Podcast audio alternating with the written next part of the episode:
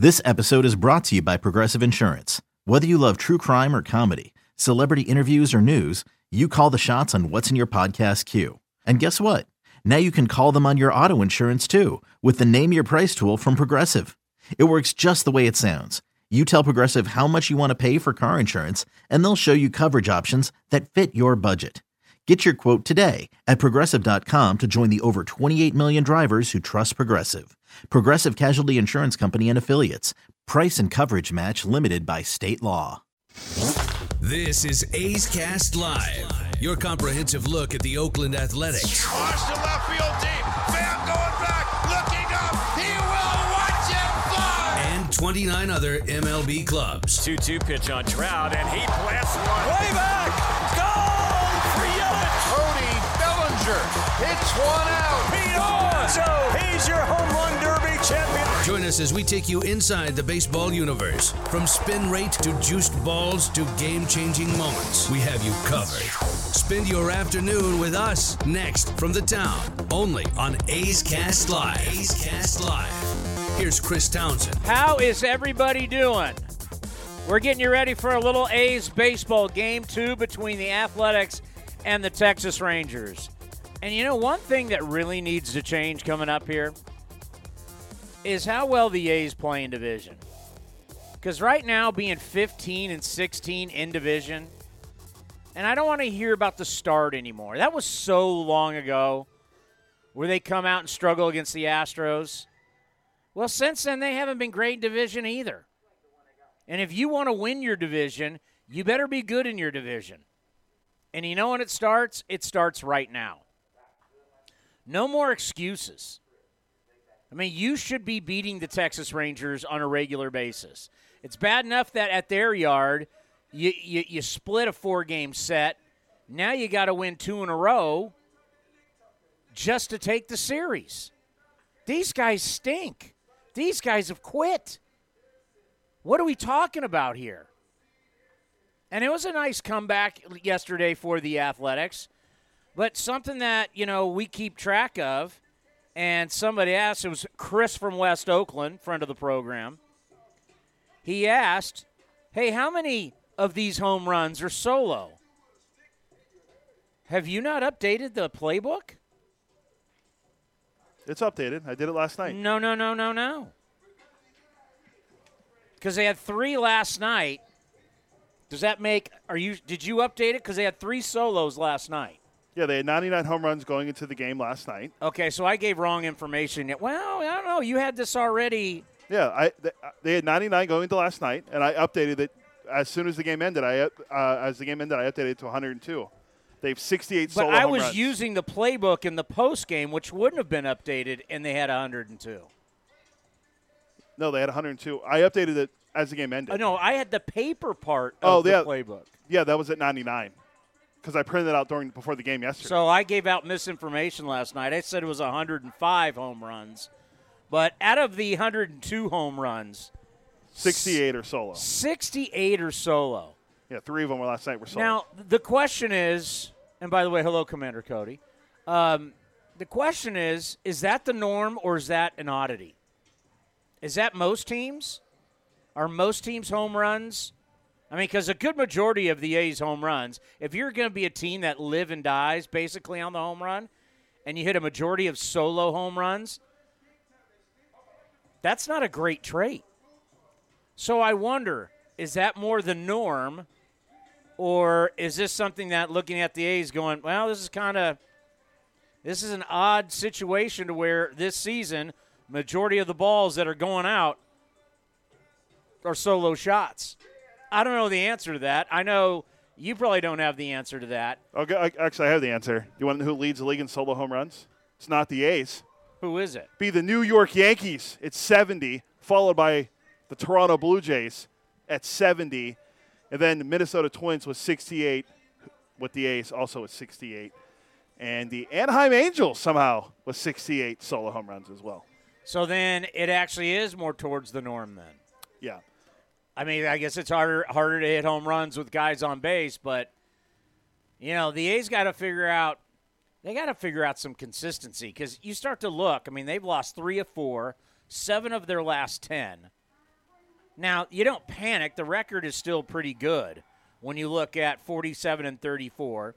You've had an opportunity to gain some ground on the Houston Astros, who I think, you know, we just look around and, and there's nobody, no, nobody's got a complete squad. Their bullpen stinks. Well, I, well, they got hammered last night. They've lost two straight to the Baltimore Orioles at home. They split with the Tigers in Detroit. So I think it's just when you start looking at the American League, you know, the Chicago White Sox are just three and seven in their last ten. You know, everybody's panicking in New York. They're 41 and 38. The Buffalo Jays are 41 and 36. Tampa, who was so hot, they're now 47 and 33, same amount of wins as the Athletics. And Well- now and now leading the East is Boston at 49 and 31. But I think you just look around the American League, I everybody's got warts. It's just a reality. No, is, is that is those standings updated? Did you just update because the J, the Rays were winning against? It didn't really matter, but they were winning against uh, Kyle Schwarber, who did not homer today, struck out three times. Yeah. That- that's- no, these are updated. Okay, as Trea Turner hit for the cycle for the third time in his career. But yeah, the, Don't the- tell Vince Cotroneo. He thinks that's overrated. But yeah, the the Rays, uh, you know, carried by their bullpen because uh, they don't have Glasnow. They have how many start? They don't. Have, they really don't have any starting pitching right now. Uh, do the Rays?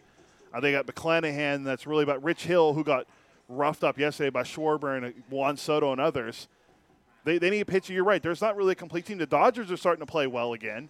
But you got the looming Trevor Bauer allegations going on now, and you know they took both games against the Giants in, in L.A. But and San Diego's starting to play well too. But uh, they're so streaky. And that division, uh, they're going to start feeding on the Rockies, who almost had a no hitter last night. Thank you, Ka'ai Tom, for breaking up the no hitter in the ninth inning. So Hideo Nomo is still the only pitcher ever to throw a no hitter at Coors Field. I got you know, if Kenley Jansen is starting to throw the ball better, then if you are going to look at maybe one complete team with all the relievers that they have in front of him and everybody throws gas, then all of a sudden you're starting to look at the Dodgers as really the only complete team. If they have Jansen, whose velocity is back up, I guess his spin rate is better. His slide, his his cutter is starting to cut like it used to. I mean, the Dodgers would be the only team in baseball who you'd say would be somewhat of a complete team. Well, way to go out on a limb there. Say the Dodgers and those complete team. But you're right. Well, Kenley Jansen Uh, yeah. makes the difference because you're right. I mean, they have all the talent in the world. You know, I mean, now that Bellinger is back, I mean, I mean, he recently just hit the walk off home run when he came back. He won yesterday too. So it's it's it's one of those deals where their their one weakness, you know, because it was like, well, who's it going to be? Is it going to be Graterol, their closer? Joe Kelly. Yeah, well, Joe Kelly's throwing the ball well again, and Blake David- Blake Treinen. Yeah, trying to, today's his birthday. Happy birthday, Blake Treinen. So, I mean, the fact that, you know, if, if Kenley Jansen returns to, because, you know, what the Mad Dog say to us here, Mad Dog Chris Russo's like, uh, they're going to either go get somebody or somebody from their starting rotation will be their closer. I don't know if that's the case anymore. So, once again, back to the point, we can sit here and pick apart the A's. We can pick apart just about every single team and the, but you have to get better in division. I mean, they've dropped three of five meetings against the Rangers. That's just that's just not getting it done. And today, you know, you got the guy you want on the mound. You got Chris Bassitt. You know, Bassitt. You know what? Let's see. We're almost in July, so what? He'll have this start and another start before the All Star break. Yeah, he's what one. He's won eight straight decisions after starting the year 0 2. I mean, that's pretty impressive. He's been absolutely fabulous. And it's been a lot of fun to watch, to watch him blossom into, as some people try and say, well, he's the A's ace now. Slow down. That's like that's like when I heard someone say Anthony DeSclafani is an ace for the Giants. Why? Because he's having a good half of the season. He's an ace all of a sudden. Slow down. But Bassie, as we like to call him here on A's Cast Live, is 8 0 with a 2.95 ERA in his last 14 starts. The A's have won 12 of those 14 starts. Well, if you ever want to be considered an ace, you got to stop the bleeding. the and, stopper. and right now, there's no question they, they're, they're hemorrhaging a little bit. And a lot has to do with the, the bullpen. And we talk about it here on A's Cast Live. We talk about it on, on the A's Clubhouse show. Everybody refers back to the bullpen. But knowing that the A's have lost 7 of 10 during that time, the bullpen has been horrific. 0 and 3 with a 6.39 ERA. That's 18 earned runs and 25 in a third. It's been bad. And, you know, it's going to take a while before you can get some deals going. And, you know, a, a, a real question is who do, the, who do the A's have that they're going to be willing to give up for a couple quality arms? You know, I don't think you're going to mortgage your future like a Nick Allen, who's going to Tokyo to represent our country in the Olympics, which, by the way, how cool. I, I, I know they're talking about this is going to be the no fun Olympics. Everybody's going to be in a bubble, and, I- and I get it. Everybody tries, you know, we need everybody to, st- to say, to stay safe. But, you know, you're going to be playing in the Olympics in a country where they love baseball. You know, because there's a lot of countries you could play in where people in the stands are looking around going, I have no idea what this game is all about. Right?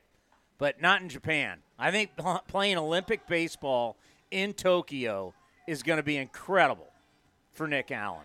But there's only a few chips that the A's have.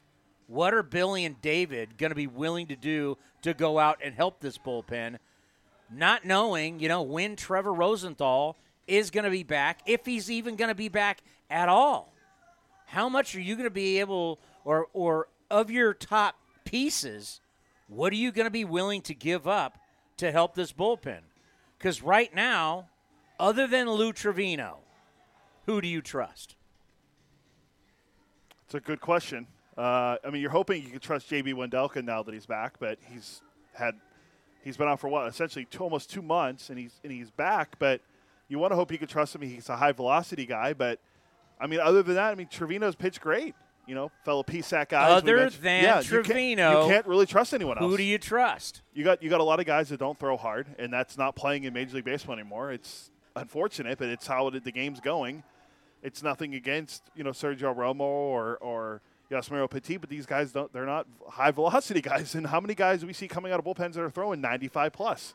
Well, I had a guy last night go, "Hey, why didn't you throw Trevino in the ninth inning so you don't give up that two-run shot and then your solo homer?" I'm like, "You want to bring in your closer in a game that you're losing? I mean, what do you? I mean, and to say closer, I mean, I mean he's getting saved, so Yeah. he is the guy. But I mean, come on, people, you you, you get you got one weapon. You want to use them every game, even in games that where the team is losing, that's a problem. I mean, when, when your fan base thinks you only have one guy, because if you're Bob Melvin and you look down there, what do you do?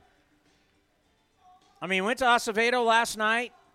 Solak hit the very rare something you. I mean, talk about rare. I mean, how often do you see a right-handed guy or a left-handed guy? We've seen Mitch Moreland do it earlier this year, but to watch a guy go oppo jack down the line, that's just something you don't see a lot here at this ballpark, especially at night. Not saying that it's huge dimensions when you go down the line. It's 330 down the right field line, 3 330 down the left field line, but right down the line, Oppo Taco is not something that you see a lot. So kind of unlucky. But Acevedo is just a guy you brought up, and you know that that's I, I feel bad for Bob. And y- unless you're going to get a Cole Irvin like start, I mean, Kaprielian wasn't that bad. I mean, it was six innings and three runs, which, you know, you're going to give him the quality start. But if your starter's going to go six or five innings, I don't know how you I don't know how you get games to the house right now. Once again, during the span of 10 games, 0 and 3 with a 6.39 ERA for the bullpen. That's that's bad. And so if you're Bob Melvin and a Frankie Montas only goes five innings, and I now got to get four, how am I going to get the four? And I don't know what, what what you know. What do you got at AAA? I mean, Bill Moriarty came on yesterday, talked about how, let's face it, Jesus Luzardo has not been good so far, and he's been wild. And Jake Diekman has been wild, and you start to wonder. Remember what we said about the foreign substances? Ever since the ban, you are now going to look at guys' track records for the next couple weeks. What's it going to look like? What's their spin rates going to be like? Are they going to be down? What's their control going to be like? I'm not accusing anybody of anything because I said things might change for you and you've been clean the whole time, but you may get lumped into these guys who are we're looking at their velocity, we're looking at their spin rates. And if things have changed, people are going to go up. he was a guy who was using it. He was a spider tack guy, or as we like to call him, a, a glue guy. Mike Ferrin is going to join us in moments. At 4:30, we'll sit down for a half hour with Ray Fosse. and then our man Shooty Babitt is back from the weeds, and we'll talk to Shooty coming up here at five o'clock. But he's one of the great hosts on MLB Radio on Sirius XM, and also a great broadcaster for the Arizona Diamondbacks. Mike Ferrin is back with us. Mike, how are you? Townie, I'm great. It is good to be with you as always. We need bullpen help. Can you make that happen? what do you want? What can I get you? I need a couple right Who can I get you? I need a couple right-handers that throw 100 miles an hour. Whew, that's a little bit of a stiffer test trying to find the 100 mile an hour guys that might be available. Let's see.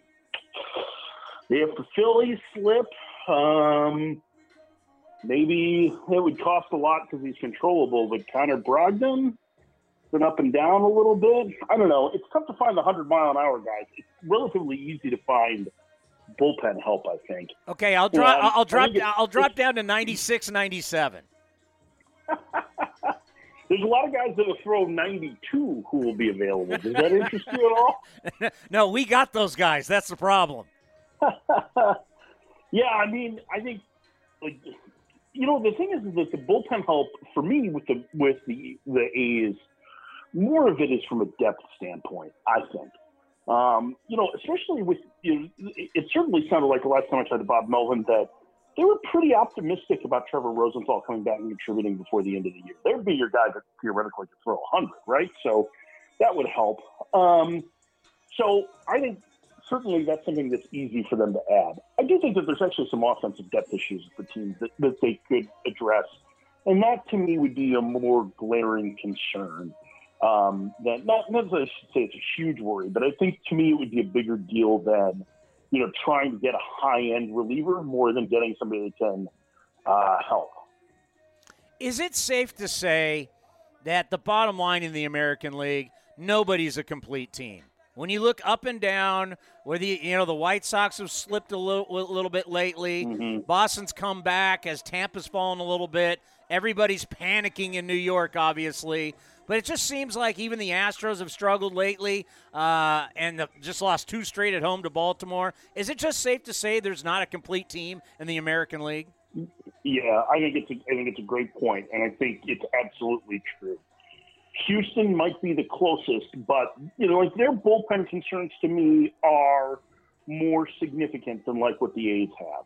Um, so that's an issue. You know, the White Sox have some serious offensive issues with three regulars that are on the injured list, and while Luis Robert and and and Eloy Jimenez are both playing, you know, at the complex now and being able to get back into some semblance of game action, they're still a ways away, and they're going to be without Nick Madrigal the, the entirety of the, the rest of the season. So there are issues there. Their bullpen hasn't been great.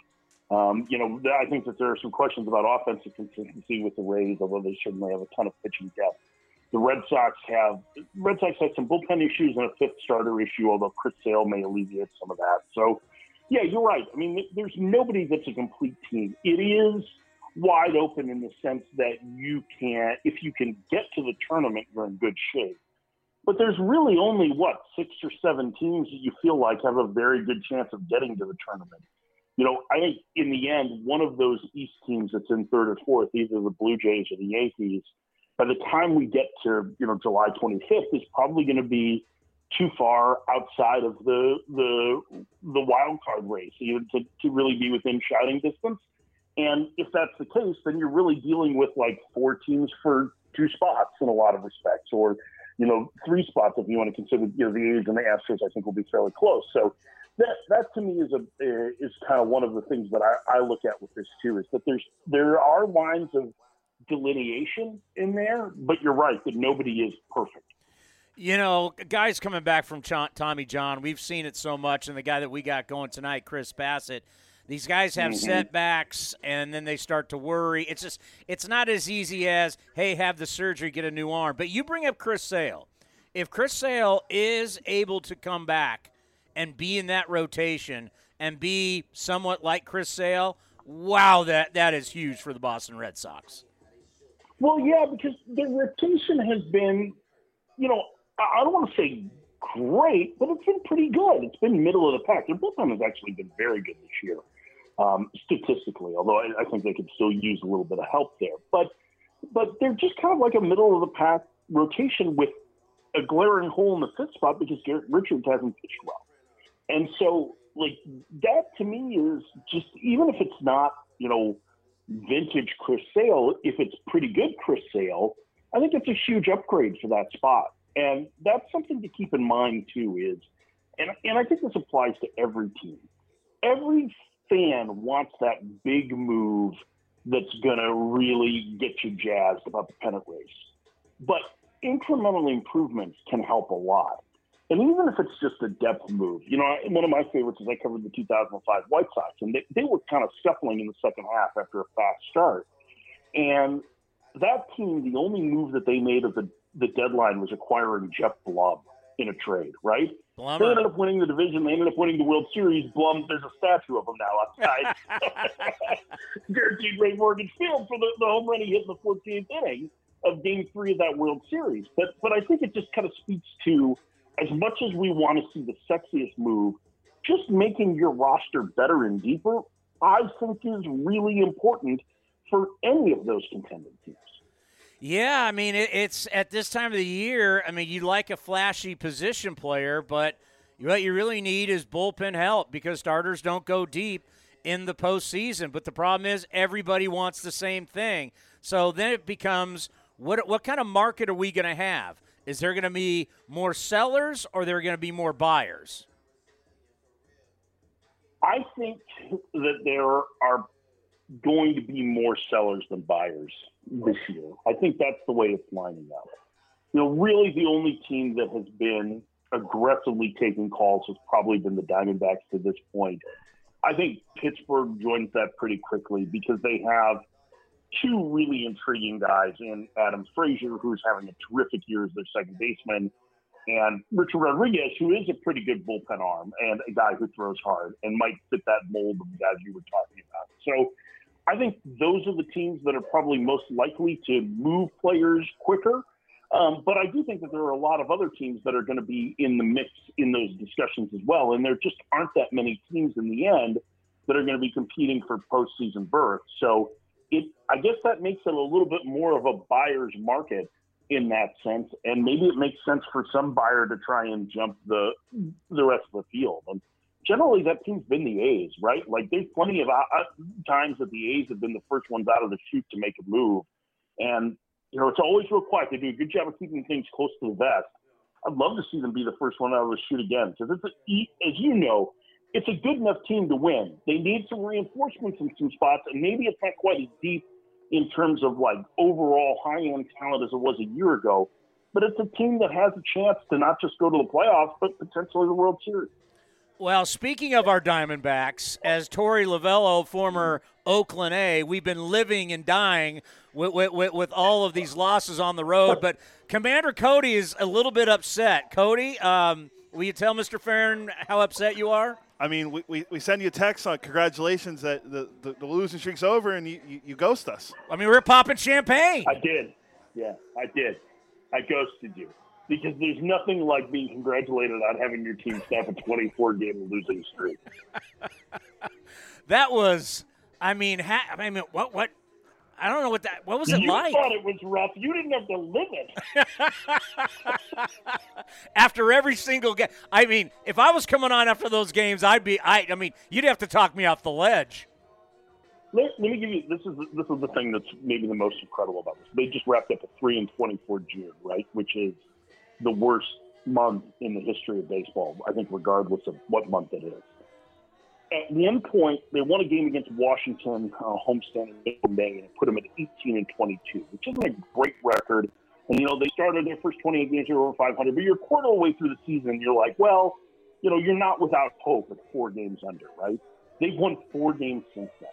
And it's really been remarkable because this team, from a talent level, should not be this bad.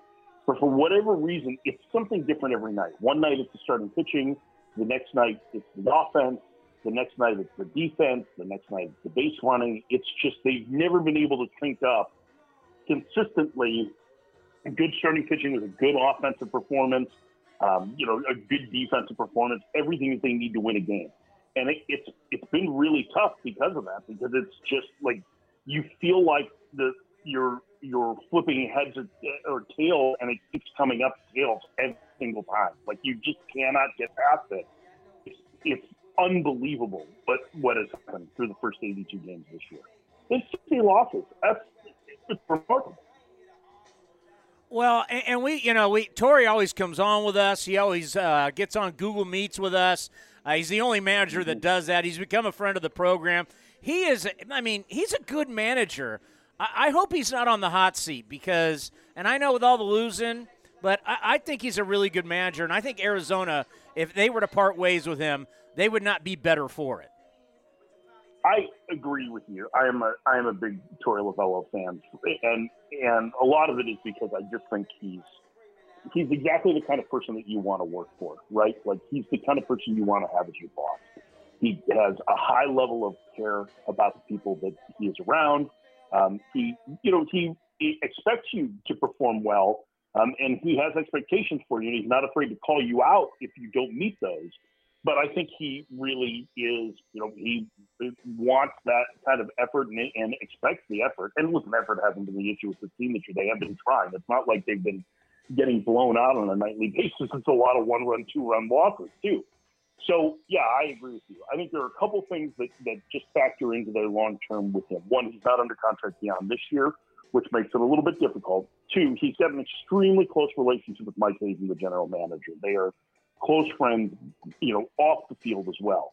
And so I think that's a real positive for him in it. But it, it's just been like I you know, I've seen him wear it more this year than in any previous year, and that that really pains me because I care about Torey.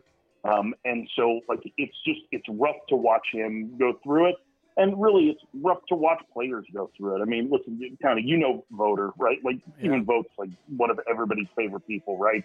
And just like talking to him about it, and like, just like he's like, listen, it's not like we haven't don't have energy, and we're not trying. He's like, it's just incredible that it keeps happening. He's like, there's no way that this should be going on. And they, these guys are bringing energy and, and effort every night, and it's just not, you know, the execution isn't there, and, you know, maybe to some degree the talent level isn't there. So the Dodgers are starting to put it together, obviously, and their bullpen's been. I mean, once their bullpen starts rolling, is this the time you think the Dodgers track down the Giants? Um, that's a good question. So one thing that I've been kind of watching with the Dodgers that I think is interesting, I, I think they have some some questions about the depth of their rotation, um, but they haven't really had multiple guys out at one time, right, where they've been tested. I do think one of the things that tests them is their position player depth. You know, Seager is out and not back yet, and they've had they've had a number of injuries through there and they don't have guys like Joc Pederson and Kike Hernandez, who they had a season ago, you know, or for years before that. And so they're a little thinner in that regard. So I kind of keep waiting for them to take control of the division and feel like they're, you know, they're the team that should take control of the division. But I'm not entirely sure it's going to happen. And I'll tell you what, you know, I'm going to see the Giants again this weekend. This is the third time I've had a chance to see them I like their team. Like I think I think they have some bullpen issues for sure, but it's a really good rotation, and I think Gabe Kapler has evolved significantly as a manager in his ability to deploy his offensive players in a manner that puts them in the best position to succeed. And it seems like they have, you know, there are some teams where you always feel like you're either a left-handed or right-handed back short, just kind of depending on the situation. And to me, they always seem like they have a team that has the right guy to come up in the biggest spot that gives them the best advantage. And and I don't think that's just luck. I think some of that is is the construction of the roster. And I just think that they're I think they're a better team than people realize. And they're going to be in that mix with LA and San Diego to the end. Well, my favorite show, The Power Alley, on XM89. You can hear Mike Ferrin and Jim Duquette. Uh, last question Did Jim ever get, now that Steve Cohen, the rich guy owning the Mets, did he ever get his Gucci loafers that he was once promised by the New York Mets? Oh, no, there's no chance because the Wilpons wouldn't, weren't going to pay up. that was one of the best stories. Like, hey, wait a minute, Steve Phillips got the Gucci loafers. Why don't I get the Gucci loafers? Yeah, yeah, he's still waiting on it. He's gonna wait forever on those Gucci loafers. Well, and I, then like he's, I can see him like getting knockouts, knockoffs. You know what I mean? Like and showing up at the All Star game wearing these and being just like an embarrassment for all. that would be a girl. Well, we can't wait to see you, buddy. Hopefully, you'll be soon. Knock on wood, man. Miss you. Be well, my friend. You too. Mike Ferrin from the D backs and also the Power Alley MLB Radio. Well, I mean, he's here. A half hour with the face of the franchise. Do you have the open ready for this man? Panic. Wednesday is known as hump day for everyone during the work week. But on A's Cast Live, Wednesday means one thing. It's time for 30 uninterrupted minutes with the two time World Series champion, two time All Star, two time Rawlings Gold Glove winner, A's analyst on NBC California, and the face of the franchise, Ray Fosse. That's right. Two time everything. How you doing, Ray? I'm, jeez, that's loud. Uh, I'm fine. How you doing, buddy? Uh, when are they going to start winning in division? I don't know. That's a good question. Because um, that's really, if you look at like the standings and you look at, you know, what's the problem? I mean, they're over 500 against the East. Yeah. They've dominated the Central, but they're under 500 against the West. Uh, and that's not good considering you're going to play them a whole bunch of times. Yes. You know? um, no, I, I, I, really don't know. I, I just think that, uh, you know, Foltynewicz was good last night. But you know, the, giving up the home run to Solak late when you're within one run. Um, and my my thinking all along has been that if you can have a game in which you're trailing in the ninth inning by one run, facing the close, you got a chance to win a game. Win a game, you know, because there's so many things that can happen. But that home run by Solak made it a three-run game, and you know Ian Kennedy, all of a sudden, you know, here's a fastball, hit it, and two guys hit solos, and then once it got close, everything changed. You know, so uh, little things like that. But um, you know, the one of the things that I was thinking about, Townie, and you know, it occurs a lot that sometimes, and, and we talk about the uh, the the amount of information that is given to everybody. Um, I don't know that there are a lot of people who actually watch this hitter swings. Now, you as a pitcher, you know, you could watch a hitter swing. You could, you, you watch where he stands in the box. Yeah, but, but is he up? Is he back? Yeah, is he? But all those things, I think, because of the scouting reports, I think you're you're lacking those things. Now, I, I said it when the A's played the Rangers in Arlington, and I said it last night. There's a particular player I won't mention him, but he has trouble with a high fastball, and and it's almost like you you say that. See, when I came up, it was that if you proved you could hit the fastball, forget it. You're not going to get it. You're going to get breaking pitches until you can prove you can hit those. Then you know it, it's kind of a maturation process to where you have to prove what you can do in certain situations. But uh, you know, I, I just think that, uh, for example, this one particular guy, um, on on two strike pitches, they sped up his bat, threw him a slow curveball double uh, another one sped up his bat, throwing him a changeup, double, both times driving in runs. And you, you know, if you watch a hitter swing, he can't get around on a fastball. So why don't you stay with the fastball until he proves he can hit it? More than likely, he's not. You know, at this level because the scouting reports. But but I think to the point about you know watching a hitter swing, watch where he is in the batter's box. You know, it, it's funny. We'll have a, a center field shot where um, they'll show the catcher, and what is he doing? He's looking up to see if the catcher's looking back. Well, catcher can't look back and see what's going on. You know, so you know if you, if you move too quickly, yeah, you're going to you're going to help the hitter. But more times than not, that catcher should be looking at the hitter's feet because his feet will tell you what he's trying to going to be trying to do. You know, and you know if that left foot, let's say he's a right-hand hitter, that left foot opens up a little bit. He's going to look inside, so you pitch him away. It's like Mark Canha. Mark Canha stands right on the Yep. plate, and he's daring you to throw it inside. I would never throw him inside. No, you're, you're right, and, and you know I've I've seen hitters who do that, and you know they are doing exactly that. But the thing they can also do is cover about six inches off the plate outside because they are that close to the plate. But you know it, it's just a it's kind of a lost art in a sense. So you know, getting back to your original question about win, winning within the division, I think there are little things that ha- occur that when you see teams and you see players over the course of a lot of times you know, there are tendencies that show up. You know, if you're a hitter, you have a, an idea of how you're going to be pitched, and you have to make those changes. And, and I think, on the other hand, you, you know, you you need to make changes whenever you're playing defense and pitching against a certain team. And it's almost like, okay, I throw. My biggest thing is change up, change up. Looks foolish. Throw him a fastball because that's what he's looking for. Why not throw him another changeup?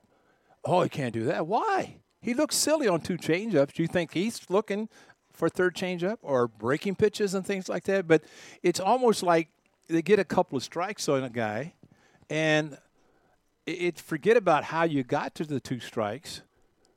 It's like, okay, we got the two strikes. Now let's do something else. Why? You're trying to get him out with as few pitches as possible. So if you got him out on two fastballs on the outside part of the plate, why not go right back? See if you can hit it. So I, I, I just think there's there's so much information that is given today that I think it is affecting the game to the point that it's really taken away from a lot of things in the game that uh, that I, I don't know. It, it's just changed. It's really changed to the point of the. I, I think the information, which is good stuff. You know, it's good. Tell me what a pitcher throws, but you know, don't tell me he throws it forty percent of the time or sixty percent of the time, and you're thinking, okay, is this the sixty or the forty? you know, you don't want to be thinking like that. You just like to know what he throws, and it may be what his out pitch is, and let's go get him. I'm worried that pitchers are pitching to the scouting report and not pitching to their own strengths. I agree, hundred Like, percent. like they're too Yeah. concerned, and they also it, it's been proven that they walk more batters when the shift's on. Yeah. That's one of the dramatic things that, and it was a great article. I can't remember who the guy. Uh, Cody, you remember who the guy was from Fangraphs? He, then he went to work for the Mets, and I don't even know if he's still with the Mets. The guy he they referred to this guy who worked at Fangraphs who proved that the shift as it take us, it give us back, yeah. right? So what happens is it's taken away outs, but then again, you're walking more people. When you walk people, runs get scored. So it really evens itself out. Now, all of these GMs will tell you you're crazy. Our data doesn't say that because, you know, I, I always ask, and I've asked David Forst this. I mean, what's your data say when you the shift gets beat? How often does that actually happen? Yeah. They don't like talking about that, but you know, I just wonder how much, you know, are you worried about the scouting report of the player? You're trying to pitch to his weaknesses instead of your strengths, and you may be pitching to the shift.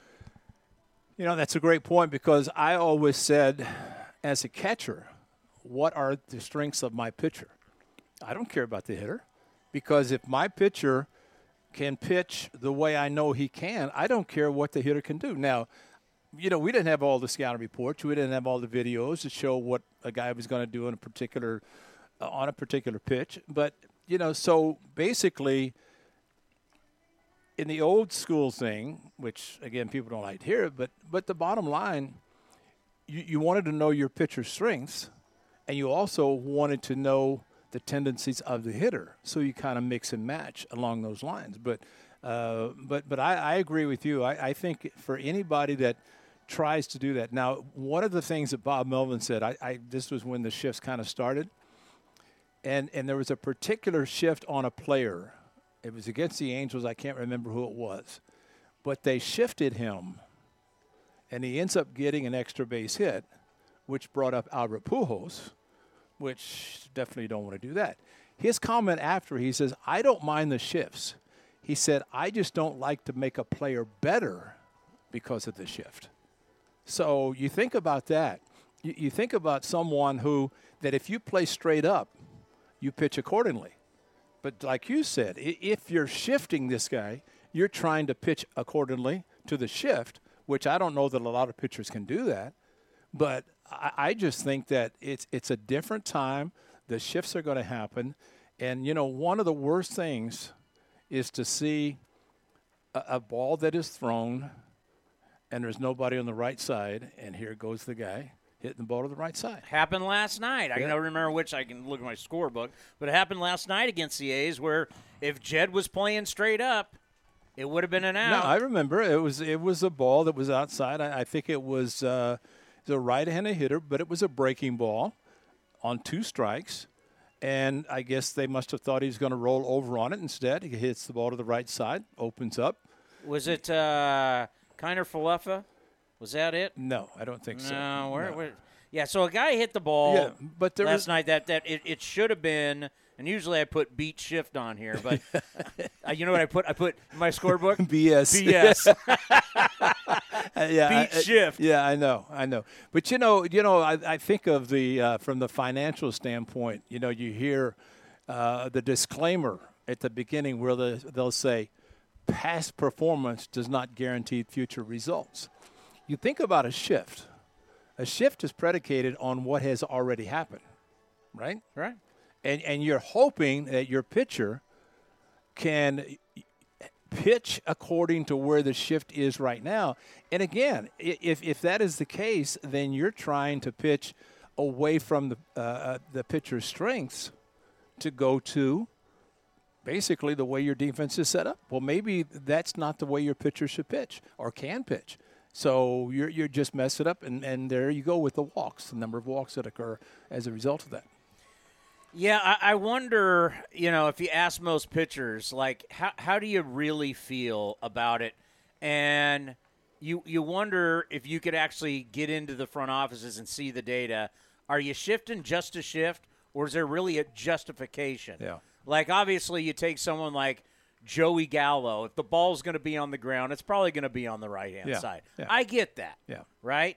But, like, I think that's been, like, the big change – in Matt Olson's game. I mean, we haven't seen it lately, but when Matt Olson got up over to 300, we saw him making that change right. to go to the right side. If you're going to give me that, you know, if you're only going to put one guy in 90 feet from third base to second base, he yeah. was taking advantage of that and hitting line drives. Lately, it's looked like he's pulling off the ball. Yeah, well, it's, it's things happen because he plays every day and, and changes – scouting reports change, and so you have to change yourself. And so it's probably because guys, um, you know, you, you, look out and you see the shift, but now all of a sudden you're not getting the same type of pitches to hit in or away from the shift and take the extra base hits or the, the base hits to left field in his particular case with the shift to the right side. But, you know, you're right. Joey Gallo has a swing, and he's going to hit the ball in the air. I mean, it just his swing – he hits the ball to left field. He hits the ball to right center field last night. Two home runs.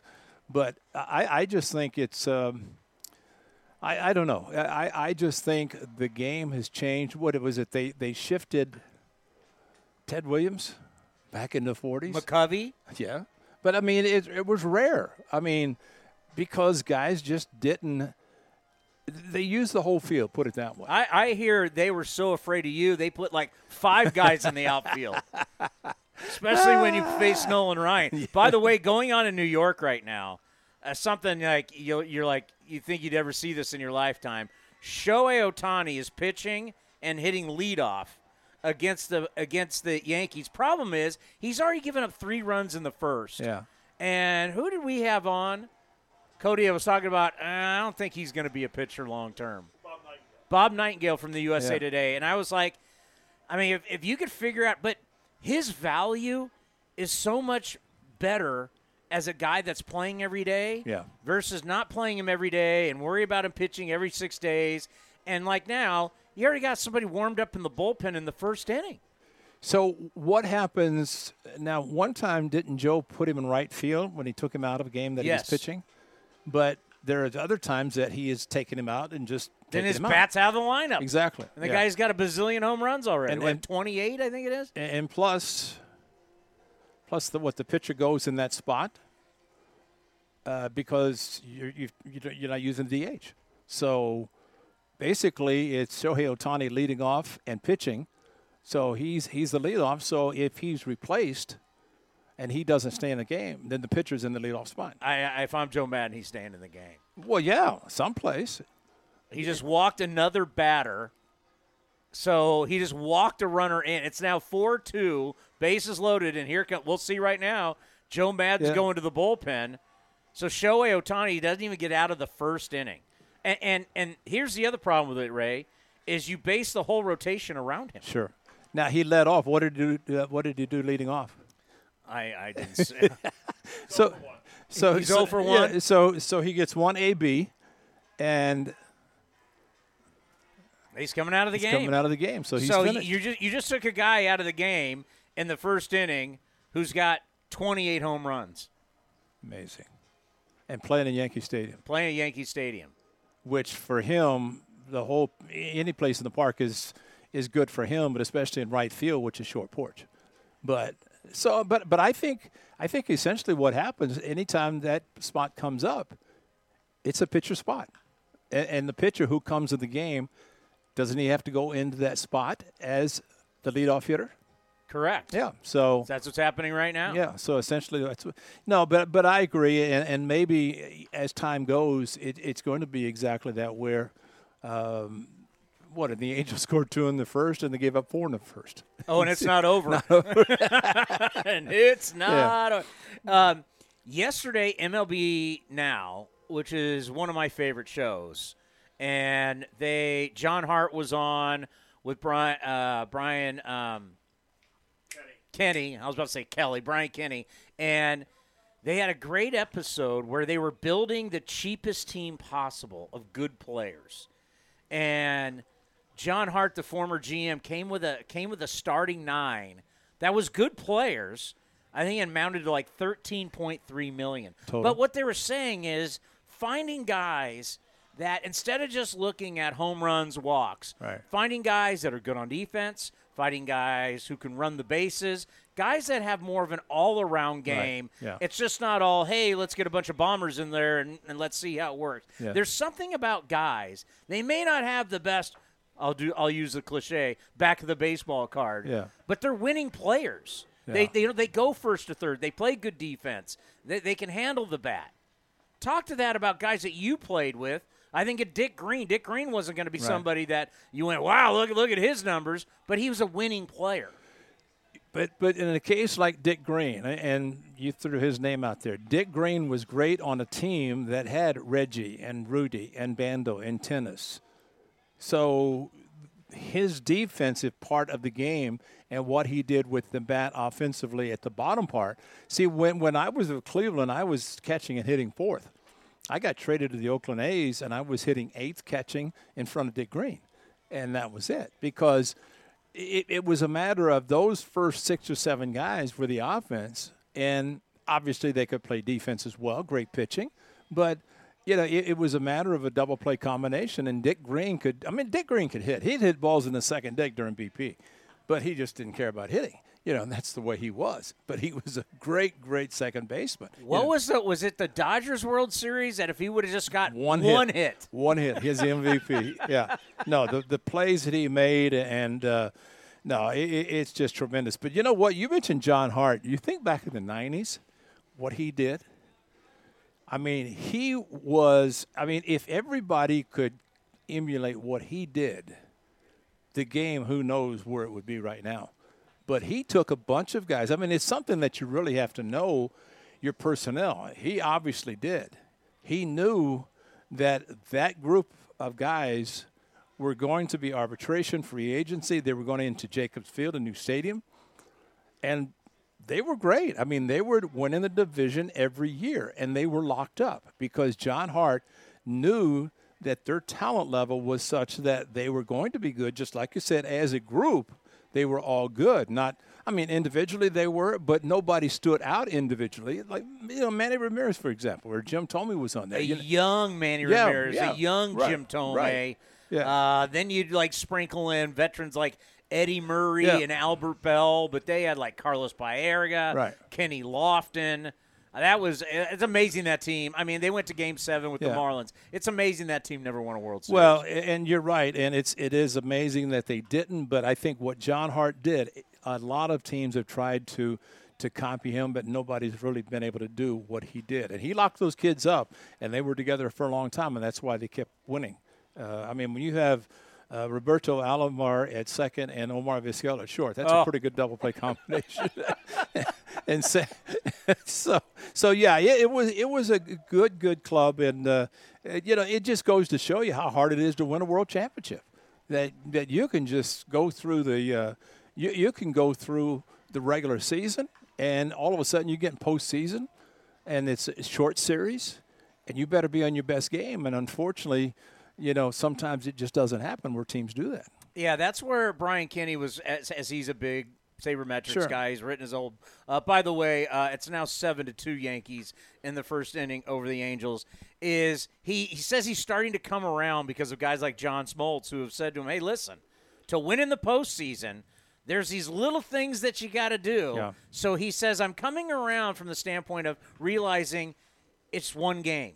Yeah. Every single time you play in a series, you have to view, uh, you know, because if Bob Melvin's managing right now, he's got to manage for today. Sure. And you know, we've played 17 straight. We have then we've played 16 straight. You have to manage knowing that you got a game, not in the playoffs. Right. You're managing every single game Yeah. like it's a game seven because you're going to get a day off because of travel Sure. and television. So how you manage and how you play in the postseason is different in the regular season when you're playing like 16 out of 17 days. And you know, Tony, I've always believed that when you get to postseason, you're facing the best teams, the best pitchers, and those those pitchers don't give up a lot of three-run home runs. They don't put guys on base in front of the home run. They may give up solos, but it, it's a whole different animal when you get to postseason because.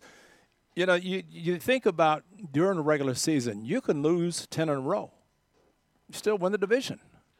you, you try to lose in, postseason, you lose three in a row, you're going home, you know, in, in, in a division series. As your buddy uh, the Hawk would say, he gone, he gone. yeah, or, or let's let's say you know you have a a record in which you have the wild card play in, which the A's are very familiar with that, and, and Game Five of the division series and all that.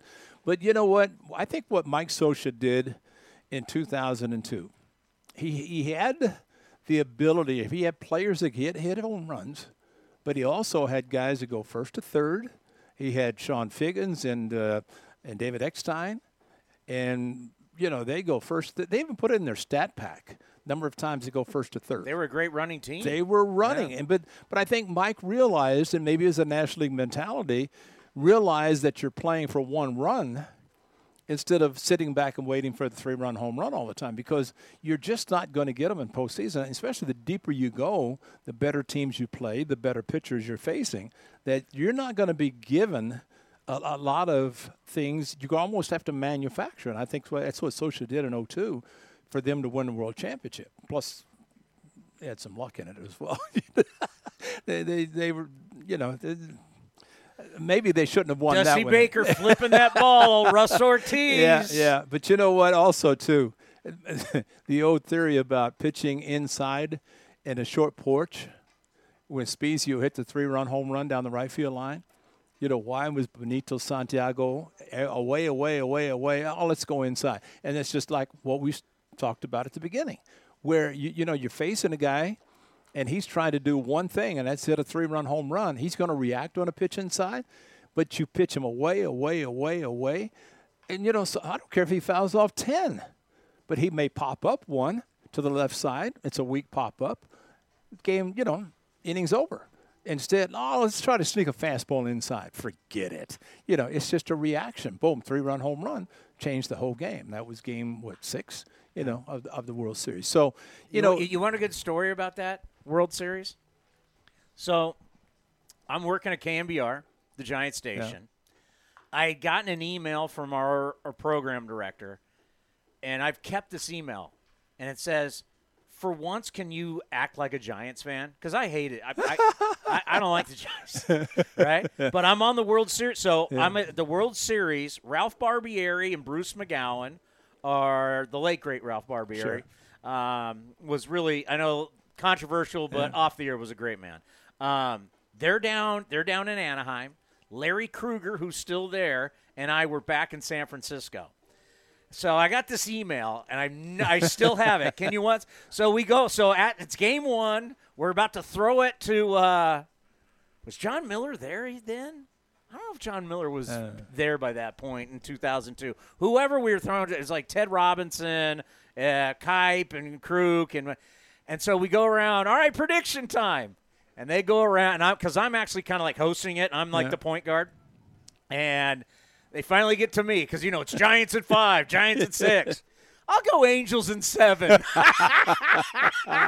Uh, on the Giants pregame show, I picked the Angels in seven. you know, now I think you know why I didn't. I you know I only worked there for ten years. no, but I mean, but that that I mean, just little things, and that just goes to show you right there, just the the little things that can happen in a World Series, to where, you know, I don't know. I mean, you can put odds on who's going to do it and who's who's going to do whatever. Forget it. You know, throw the odds out the window, because, you know, in reality, when it comes down to it, I, I really think in postseason it's the little ball, and people don't like small ball and all that kind of stuff. But uh, you know, the thing is, if you don't hit and run, you don't sacrifice, you don't squeeze, you don't do a lot of those things regular season, you're not going to do them in postseason. Nope. And because first of all, you've never done it all season, so why are you going to think about doing it then? So I, I think in in some cases that certain situations you, you you play the regular season like it's postseason. You do things that maybe you shouldn't, and I wouldn't say shouldn't do, but maybe people don't expect you to do them, but you do them, and then all of a sudden you get postseason. We've done that before. You know, we know what that's like. Well, you, you you know what people understand. You know when you think about football, like if you get into a Super Bowl or you get into the playoffs, and you're more a running team, Yeah. and all of a sudden you get down a few scores, and now you got to start throwing the ball more. That you're mm-hmm. not, you know, now everybody's in shotgun throws it. But back Right. in the day, if you got down a few scores, and they and you're not a great throwing team. You know, you, you get away. So that's the thing. It's like if you're a home run hitting team Yeah. and you don't hit home runs in the postseason, right. you know, how, how are you going to win? Well, and, and, and again, I think home runs are hit on mistake pitches anyway. They, they happen because of mistakes that are made on certain pitches that maybe supposed to be in one location, and turns out to be it's not, or it's a hanging breaking ball. That, but uh, but but I still think if you can do the little things to manufacture a run, a run is an important run in postseason. One run is important. I mean, you're not going to have blowouts like you have during the regular season. You know, and I, I think of Alex Rodriguez. Um, look at how many home runs he hit, and look how many he hit in postseason. Because he took advantage of the three, four, five pitchers and the middle relievers. But gets in postseason, how many home runs did he hit against the number ones and twos? Not that many. You know, he might have gotten into one every once in a while, but by and large, he- hit 700, 700 home runs on against pitchers that they're saying, "Who are these guys?" He knew who they were because he hit them. Let's end on this. Cody and I always get a kick when we look down from our perch here. Yeah. And we've been noticing a lot of your guys' generation jerseys. I know you guys showed it yesterday on NBC Sports California. You got to get a kick when you're seeing a Ray Fosse number 10 yeah. or a Reggie or a Rudy Yeah. or a Rollie. The old school jerseys are popping up a lot lately. You know they are, and of course you- can appreciate what clubs do and try to. and Matter of fact, Major League Baseball wants teams to change so that they can sell more merchandise, you know, to make Yeah. it available. And matter of fact, Art- Arte Moreno, you what he did when he bought the club? Evidently, they wanted their alternate jersey to be changed. The MLB did. He said, nope. He said, these people paid a lot of money for that jersey, and I'm not going to have them have to buy more just because somebody wants to make more money. I want my people to have what they buy. They, they had all had the caps, they had the jerseys, they had whatever they wanted to have.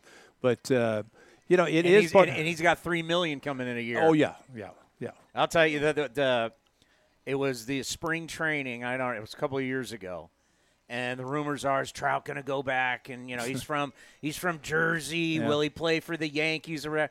And I remember we were over um, playing them, and they're in Tempe, right? Yeah.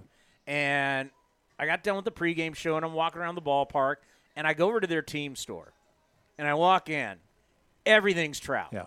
You name every every every jersey, jersey. They got the hat with the trout fish Yeah, on it. yeah, yeah. I'm going. This guy's going nowhere. Everything's trout. It's not. It's not Pujols. It's not. It was. There's no way they're letting this No, guy go. no, no. He, he's he's going to be there as long as he wants to play. Of course, his contract's going to going to keep him there. But uh, no, I, I think Arte Moreno is smart enough to know that. I mean, for what he did in, in, in lowering the prices of, of concessions and souvenirs and all those things when he bought the club, because I mean, you you go into Anaheim, it's a sea of red under normal circumstances, you know, and And it's back to being that. yeah, exactly. So I mean, it's uh, it, it's a fun time, but you know, it's still a great game. I just wish sometime they just leave it alone. it's not going to happen, but it'd be No. it'd be nice. But it, but it's also nice to look down and and, and see the jerseys, like I said, because uh, it does bring back a lot of great memories. Problem is, I was going to get one for Cody. He wouldn't fit into it. Well, maybe you could lose some weight. Well, we'll see. We'll see. we'll, we'll- we'll see. Ray, have a great. Uh, uh, well, I'll talk to you in about. Forty-seven minutes. Robert Costa just sent me a text. Oh, I'm sure he did. Robert's back. so I just I have it. I just thanks. Because it's not like we do this every day. yeah. All right, coming up, one. coming up next, the great Shooty Babitt right here on A's Cast Live. A's Cast Live continues from Rickey Henderson Field. Here's Chris Townsend. I sure hope you had the over in the game between the Yankees and the Angels, because this thing is. I, I it- it- this will easily, unless something dramatically changes, this is going to be a four-hour game. It's seven to three in the second inning. We need to find what the over was. I mean, they're at ten already, with two runners on for the Angels. They're just in the top of the second inning, and it's seven to three. Yeah, um, I'll have to look. I, I don't know if they post. Well, yeah, they, they- I guess they do post the over unders on the run they score. do. Yeah. Yeah. I don't know what the, what the uh, what it is, but I'm not a big uh, not a big over unders guy. Well, you better become because you know we're going to start talking more about it. Well, we have been. We we didn't do it yesterday, and I didn't really prepare much for that today. Sorry, I didn't do my. I mean, I know about Col- Kolby Allard, the the left-hander for the Rangers, former Braves prospect, but uh, yeah, I'm sure the over/under. Well, I don't know. They Ohtani was pitching. They probably didn't think they were going to score that many runs. His ERA went from like two. I haven't been buying or selling what his ERA was. I don't know where my sheet went. You should text Bob Nightingale and say you're right. Yeah, he was. He, he said it before everyone, but his ERA was under two, under two, uh, two and a half, and it's it's like three point six now after the seven runs allowed today for uh, Ohtani. Oh, and he's not even in the game anymore, as you got you and Fosse were talking about. Yeah, it's uh, they got they got what you call a dilemma. Well, I mean they have no, they have no starting pitching, none. That's been their problem for years. He's supposed to be the guy. Yeah, okay, one guy. He's supposed to be your front line. This guy's an ace. He's got the stuff, but the stuff has not translated. Well, you want to know what else is embarrassing today, and we'll talk about it in buying. What is his ERA now? Three point six, So if he ends up losing this game, what was his record going into the game? three and one, I think. Three and two with a three point Oh, six. three and two. Okay. So three and two with a three point six zero ERA, but yet you got twenty eight home runs, and now you're sitting in the clubhouse. Yeah. Uh, what was else is embarrassing today before we hit to get to shooty? The Cubs went up seven nothing in their game against the Brewers. Oh, how about my Brew Crew? You know what the final score was? Uh, I think they scored like fourteen or something No, like that. Wrong. Fifteen unanswered unanswered runs scored So, by. two don't, don't you dare say your Brewers. I told you they would win the division like I do every year, and you go, no. Everyone goes, the, the, the Cardinals are going to win the division. They got Nolan Arenado. The Cardinals are under 500. All right, slow down. Long way to go for my Cubbies. The Cubs are they're like they're like six back now. Okay, hey, hey, what? They're like six back. Okay, the, right? Is it six? The Cubs don't need Schwarber. They don't need you, Darvish. They're six games back. It's all right. Look, look at this. Pir- hey, my Pirates still got a Ju- chance. it's not even July. Pirates, I mean, Pirates only 18 back. you're crowning somebody in June. Yeah, well, hey, th- remember, remember you always said P- Brewers have no pitching? Corbin Burnes and Brandon Woodruff are pretty good. I, I'm calling it now. There will be a collapse in Milwaukee, and the Chicago Cubs will catch them. Mark that down. June 30th at 5:09. The Milwaukee Brewers will end up gagging, and in September, when they can't call up 8,000 guys, it will affect them. Mark it. Mar- check the tape, as they like to say. This isn't radio. Oh, Uh, check uh, the stream. Uh, you so you're saying they're you're, they're going to gag like like Dylan Bundy or oh wow, that's too soon. Shots fired. Poor, poor, poor Bundy, yakking in front of thirty thousand people. Think, think about this. That's two start two out of the three. Wait, how many? No, Andrew Heaney only won like two and a, two and two thirds. They had three starts where their guys didn't go three innings for them. Will a position player over and under a position player buying or selling a position player will pitch in this game? Oh, buying. In, the one of the Brewers games, Brewers Cubs games, they two position players pitch. One of them was Eric Sogard. He got checked for foreign substances when he came off the mound. Are you serious? Are you kidding me? Oh my god. That's peak absurdity with all this. Eric Sogard is using spider tack.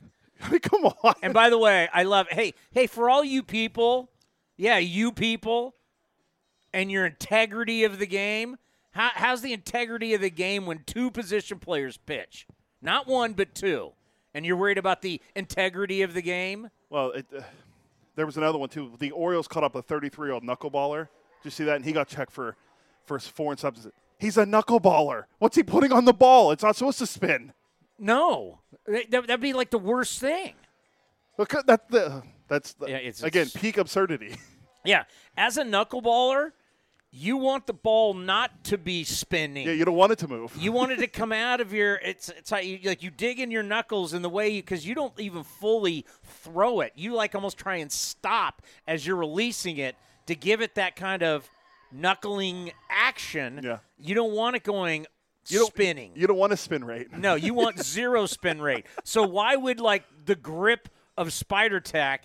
No, you should be checking like for an emery board or for somehow how you can slice it Yeah. so where he can dig his knuckles in. That's how a knuckleballer cheats, for God's sakes. And Shooty Babitt, you know we love Shooty. You see him on TV, A's pre and post game live. He's one of the top scouts in all of Major League Baseball, and we're lucky that he's with the Oakland Athletics. He joined us earlier today on A's Cast Live. Is it true, Commander Cody? We have finally been able to connect with Shooty Babitt. He has left the bushes and he's back here in Oakland, ready to rock. Shooty, how are you? County, I am doing fantastic. If you just pay attention to the news and see how difficult travel is for a lot of people, and um, thank goodness uh, I have not one thing to complain about. I got a chance to go see some good baseball, um, fortify a whole lot of um, work that we've been putting in, and man, it's just good. It's a great time of the year. Uh, guys' cleats are broken, the leather's popping on the glove um, and baseball is in full effect right now. And we know, talking to David Forst, that he is starting to engage in conversations with other organizations. You are out in the bushes. Uh, tell us what this time of the year is like to where you kind of have an idea who your partners, who the buyers, who the sellers are. And it's like your job to go out and kind of look at other organizations and, and report back saying guys you like and guys you don't like, correct? Typically, the season for the minor league started eight, April 1st, but this year was pushed back to May 1st um, because of the things that have happened um, in the pandemic. But when they said play ball May 1st, you know, we were all in four point stands and we were ready to charge the line. Uh, and, and, that's what we've been doing. Uh, spring training, a lot of people uh, do a lot of different things during those times. A lot of times, relationships and um, conversations are built in those type of arenas. You never know where it might take place, but identification, understanding rosters, understanding where teams' directions going at that point matters a lot right now because if you paid attention to the type of fruit that's on their tree, you'll know what is ripe to be picked right now. And I think it all comes from how you plow in the garden and how you water and how you get it ready and just be ready to pick your fruit because you know where the right ones are. I think uh, how much baseball you have seen over the years. Did you notice any rust on some of these players who essentially didn't play for almost a year and a half? I think that because we're in uncharted waters, uh, a lot of things you have to base um, is their body of work. If they have a history, if we're talking about a young player, now a kid that was probably 23, you may have to pay a little more attention and give them a mulligan for a year. It's kind of like a high school kid, if you will, for me or a college kid that's getting a chance to go back and and, and play as that age would would have allowed them if they were that age at this time. So um, I, I just think you have to pay attention to detail. I think work ethic. I think uh, history. I think relationships. I think numbers. I think uh, it's so many things going to play. I mean, just scout people. You see people and they see in the sense, oh man, I wish I had your job. Job. Um, let me tell you something. I thank God every day for the job that I have. But don't think that I'm just sitting up here working on my tan and see how chocolatey I can look at the end of the day. I'm sitting up here paying attention everything that's going on around me because the best scouts, in my opinion, have great ears and great eyes. And as long as you can do that as a scout, there's a lot to be learned. Just, you know, in the end, how great is it to see these young men back doing what they do? It's it's it's like they got their career taken away from them. And when, when you lose it for a year and a half, it's got to be so tough because so many of these guys they weren't at the alternate site so they had to figure out a way to stay in shape a way to keep working out together just speak to just how great it was traveling around the country and seeing these young men getting their careers back Johnny, you know, I'm a baseball man, so uh, and if anybody disagrees, you know, I arm wrestle you about it. I mean, that's just that's I've been doing this all my life, and I've been so blessed to be able to, to live my entire life doing something that I like to do. When I look at these young men, I think about back in the day when during the off season we had to work at the mall, we had to do whatever we had to do to make ends meet until the season came the next time. Uh, it's taken away from you at that time, and the one thing that you have to do is everything you possibly can to get ready because you know the opportunity is going to present itself in the next season. Everything that happens bad is not always bad. There's a lot of good that could come out of it. Um, these young men um, who've had the benefit of having a lot of things that a lot of guys did not have to their um, advantage to get them that opportunity. No matter who you were, whatever your social status, your skill set, whatever your accomplishments were, it was taken away from everybody on this earth. And if you didn't take notice of what you had and what you would cherish, if you got another opportunity to have, that's what I saw on the faces of those young kids out there working, having a great time, the camaraderie. You see guys on the field all the time, man. It's uh, it, it, it, it was good to see for sure. You know, I think of all the great young talent that we're seeing in baseball, just tremendous athletes. Are you seeing a lot of that when you're out there scouting in the minor leagues? Some just unbelievable athletes? You know, County, I can't sit up here and say that I'm seeing incredible athletes because when you do, when you see a CJ Abrams, who was a number one draft pick for the San Diego Padres, and you watch the things that he do, because it all depends on what you consider an incredible athlete is. When I sit there, and there was an old great scout that worked for the A's, the uh, Cardinals, he was an advanced scout for a long time. His son works for the A's now. Uh, and he would always say, he says, Shooty, and his name was Joe Sparks. He would say, Shooty, those good players, those great players, those guys have a chance to be really good, they make you say, wow. And when you see those guys, when you see that swing, when you see that great body, when you see those guys can slow the game down at an early age, normally you see two or three of those guys possibly on a ball club. But the game is not just flooded with those kind of players. That's why it's so great when a ball club drafts a kid, gets an opportunity to develop this guy around the game. No, everybody on the team can't be stars. We need the games to be played. They need to be competitive. These are the guys that give those guys a chance to be great because go up a level each year, have success, get your game tested against age, more competitive skill, and then when you get there, you know you belong there. So when you get them, when you get the Chapmans of the world, when you get the Olsons of the world, when you develop these guys in your system and they make it, man, they're special. There's a lot that goes in it.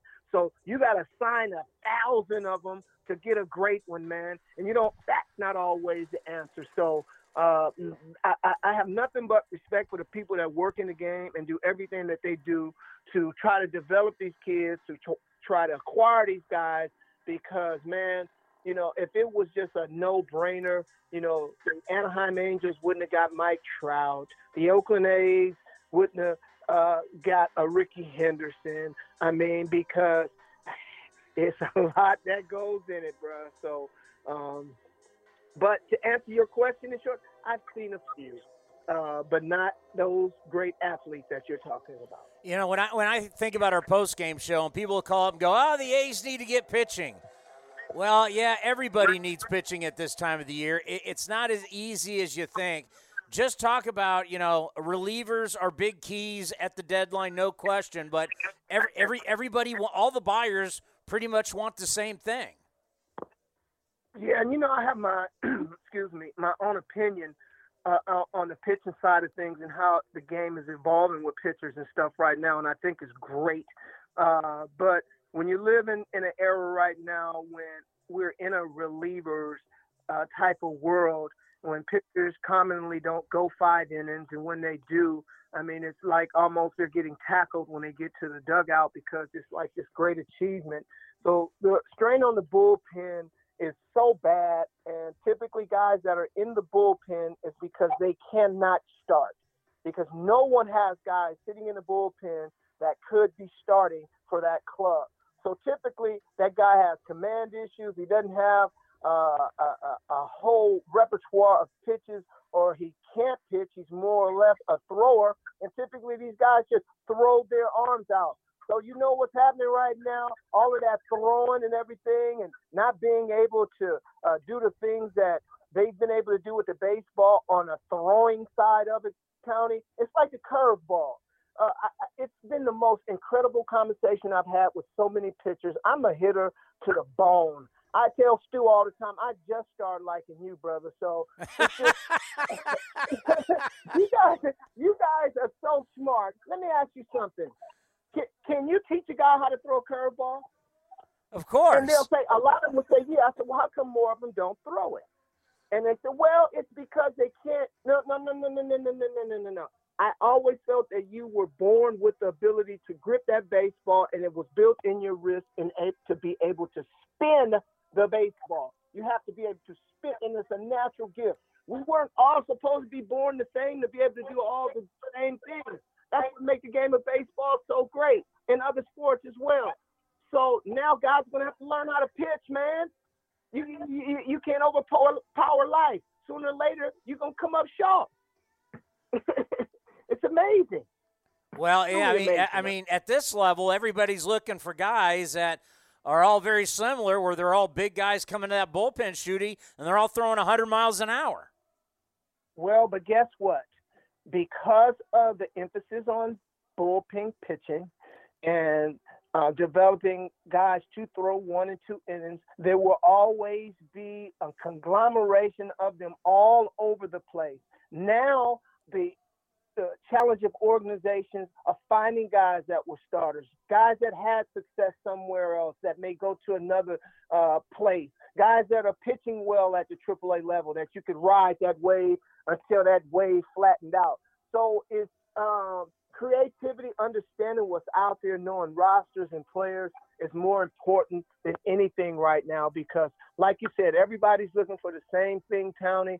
Um, how much homework and how much you know these guys and how much dreaming can you make come true right now is going to be key. Well, and, and let's end on this because I try and tell people that so many of these guys are not being given an opportunity to ha- have a chance to go deep in games down in the minor league. So when you see like a, a hot shot prospect and he's starting every five days, talk about the limit that is on them. They're not allowed to go deep into games. Well, I think the special ones um, do because what happens, uh, those guys that pitch every fifth day, and you know that, uh, they're not uh, high volume innings. They're not high pitch at bats. These guys go out there, get their work in. They know how to pitch the contact. They know when to execute their secondary. They have a feel for pitching. They have an idea how to go out and execute a game plan, and they're special. So when you start talking about the maximization on their arm, uh, you you don't have to worry about that. That's what makes those guys so special. And I, I you know, I am what I am, and I was rooted you know, with the Atlanta Braves as a scout, and I was so blessed to come up as a scout watching Glavine, Maddux, and Smoltz. And I know you probably heard me say that a zillion times, but for me, that's the gospel. And I watched three guys just carve guys up right into the Hall of Fame until one guy said, okay, I'll take mine down to the bullpen to become a Hall of Fame closer as well. So if I'm going to mirror myself after something that is great, and can create longevity. I don't know why there are not those type of videos and that type of talk all over baseball because as far as I know, Tony, back in the day, if you pitch down in the strike zone, a hitter can't do anything but hit the ball on the ground or in the hole. But if you miss up in the zone, that was a mistake and you would pay the price establish a reasonable strike zone, make pitchers pitch reasonably in the zone. If they execute a pitch, I don't care who you are. As far as certain pitches, you cannot do it. So that brings trickeration, that brings creativity, that brings activity, and that brings more curiosity in the game and more excitement. So eh. until you get these guys out the stretch in every pitch that they throw, one, two, three, let me show you the ball to you. I mean, come on, man. Hey, hey really? Hey, Mark DeRosa recently said on MLB Network when he was playing with the Braves, he said when you would see Leo Mazzone and he's coming back from the bullpen with either Maddux, Glavine, or Smoltz, and they'd have a towel around around their shoulder. He's like, he's like, man, this is the big leagues. You know, when you were going out to battle and you had one of those guys, you're like, it doesn't get any better than this. Yeah, I mean, this is the show when, when you're ready to prepare to go to battle with like a Greg Maddux or, or a John Smoltz. Bottom line, man. I mean, just true winners. Um, and it's something that you just love to watch. I mean, you're talking about poetry in motion. Okay, people gave Eric Gregg a tough time about his horrendous strike zone uh, rightfully so. But you know what? He established himself to be bad, and you know what Tom Glavine did? Pitched to that bad umpire strike zone, and it was just just the way you do it. So um, that's how the game used to be.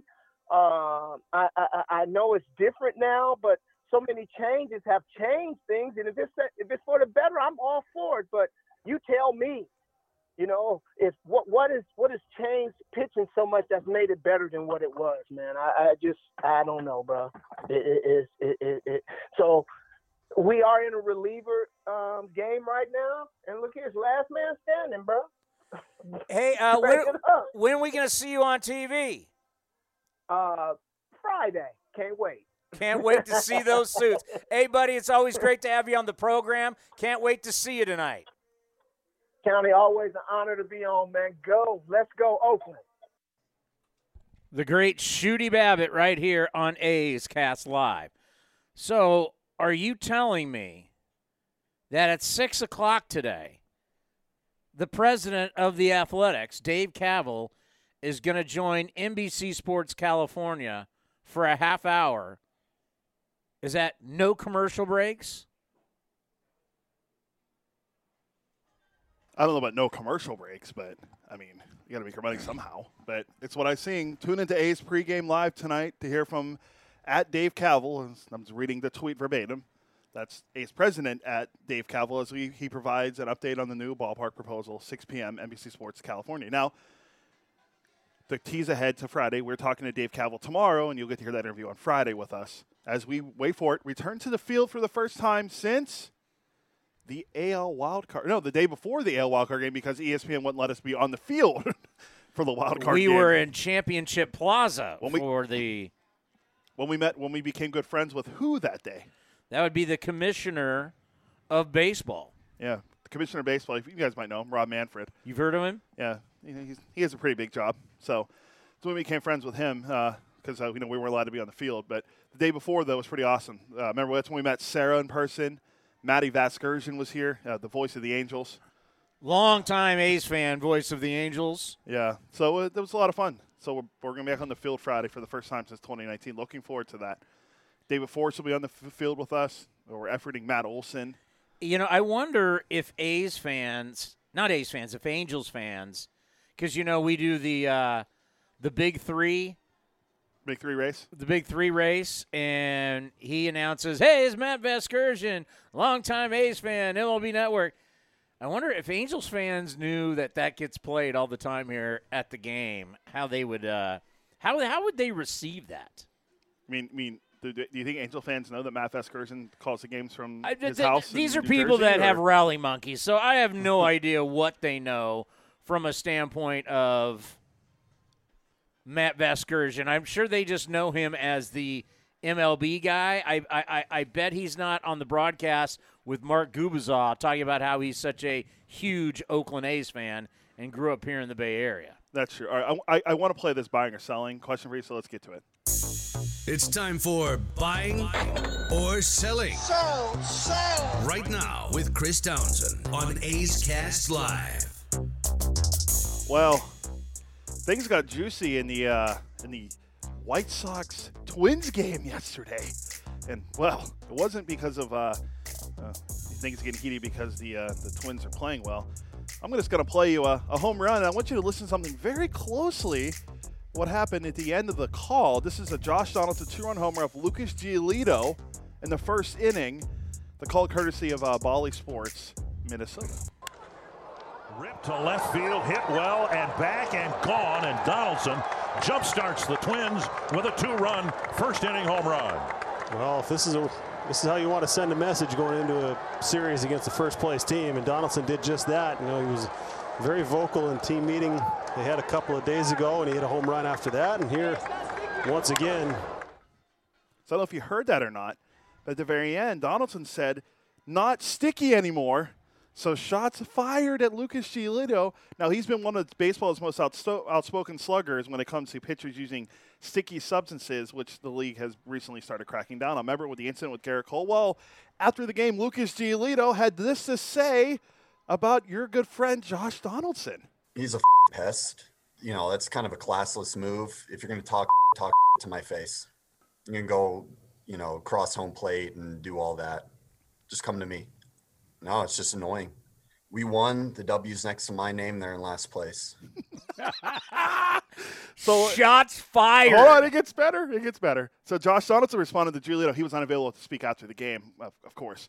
But Donaldson spoke today on the Zoom call, and he said uh, Donaldson responded to his comments saying, um, "If we're going to, if we're going to talk about class, what side are you going to choose? Are you going to take the side of somebody who's playing the game fair, or are you going to take the side of somebody who probably cheated?" Now, I guess Ozzie Guillen said something about because he does pre and post on the White Sox. Ozzie He- Guillen? Ozzie Guillen does, yeah. So here's what Wow, uh, have the uh, mighty fallen. he goes, "This is what Ozzie No said." No offense. I'd let one. I'd let one go. Hit him in the ribs, Ozzie. Uh, that's what he said. Here's what Josh Donaldson said. Ozzie Guillen, you were an under a career. You were under a career 700 OPS hitter, man. You were uh, you were a three-time All-Star, and you had an under a 700 OPS. My worst season in the big leagues is 150 points higher than that. That is also coming from a man that loves Fidel Castro. That's that's where we're taking advice from. What are we doing around here? You know, like, come on. People need to start realizing that you talk about 95, 98 mile per hour fastballs getting thrown at people's ribs and seeing guys from New York say that that bleep about me. Oh, hit him in the ribs. Hey, I'm just trying to make the game fair. I don't make the rules. Buying or selling, Josh Donaldson is becoming a pest. Or or a villain. I'm selling. I will always stick up for my man JD. But you know what? That's the gamesmanship, right? I mean, that's kind of the fun part. And you know, we'll see what, what, time they, they've got to be playing already by now, right? Yeah, they are. I don't know what the score is, but apparently it was going to get they were saying how it was going to be very interesting, and um, I, I just loved at the end of the Giolito uh, audio where he, what, what the at the very end where he mentions. Uh, let me let me see if I can get to it. Well, the the thing is, Giolito's right. He's a pest. Aim there in last place. I mean, they're in last they place. stink. I got the W, and they're in last place. So place. I mean, uh, Donaldson can say what he whatever he wants. Their team stinks, and then uh, the old team meeting thing is so tired. Oh, now, now, oh, oh, we all met, so now we're gonna play good. Now, now we're going to. Uh. They have just started, so they'll see. who had know, a t- wait? Who had the team meeting? the Twins? Oh, stop! Who Yeah. cares? Not the team meetings are. We're so tired. Yeah, they're in third place. It's fine. They're done. They're going to be sellers. Yeah, they're, they're Buying or selling, Josh Donaldson will be traded. no selling because no one's gonna want that contract. What if you? one if the Twins are going to eat part of it? Uh, maybe, but I mean, They're 33 and 44, 12 and a half games back. yeah, I don't. No one's going to that contract. But if they if you eat some of it, maybe you will. I mean, he's what thirty five though. I mean, think about it. I mean, but you can still play. Yeah. One if you? I mean, somebody gets hurt, you have a need, they're going to kick in some cash for it, and some pro. We're out of here. Yeah, we got to go. What time am I on? Five forty. Oh my God. The show goes by so fast. All right. We want to thank Shooty Babitt, Ray Fosse, and Mike Ferrin from MLB Radio on Sirius XM. For me on XM, it's channel 89, and also the Arizona Diamondbacks. Are we just going to play commercials up to A's Yeah. Total Access? Yeah. Thank you for listening, everybody. We'll be back in moments. This has been a presentation of the Oakland Athletics.